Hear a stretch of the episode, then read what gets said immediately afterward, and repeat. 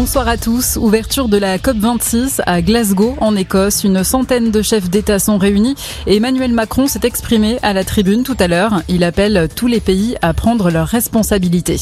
La clé pour les 15 prochains jours ici, dans notre COP, est que les plus gros émetteurs, dont les stratégies nationales ne sont pas conformes à notre objectif des 1,5 degrés, c'est que ces plus gros émetteurs rehaussent leur ambition dans les 15 jours qui viennent. C'est le seul moyen de recrédibiliser notre stratégie et d'avoir des stratégies d'ici à 2030 qui permettent de rendre crédibles les 1,5 degrés Celsius.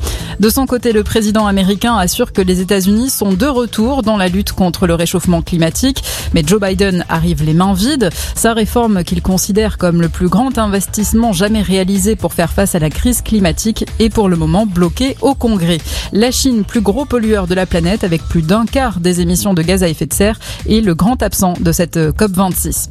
Alors que l'épidémie de Covid repart à la hausse en Europe, plusieurs pays viennent de rouvrir leurs frontières, notamment l'Australie, après plus de 600 jours de fermeture.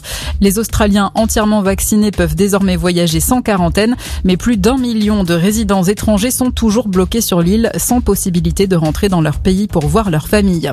En France, le mari de Magali Blandin s'est suicidé en prison, incarcéré depuis le mois de mars pour le meurtre de sa femme. Il a mis fin à ses jours. Le corps de Magali Blandin avait été retrouvé près de Rennes et son mari avait avoué l'avoir tué à coups de batte de baseball avant de l'enterrer dans un bois. Et puis des nouvelles rassurantes outre-Manche, la reine Elisabeth II, qui a été mise au repos pour raison de santé, a été photographiée au volant d'une Jaguar sur ses terres du château de Windsor.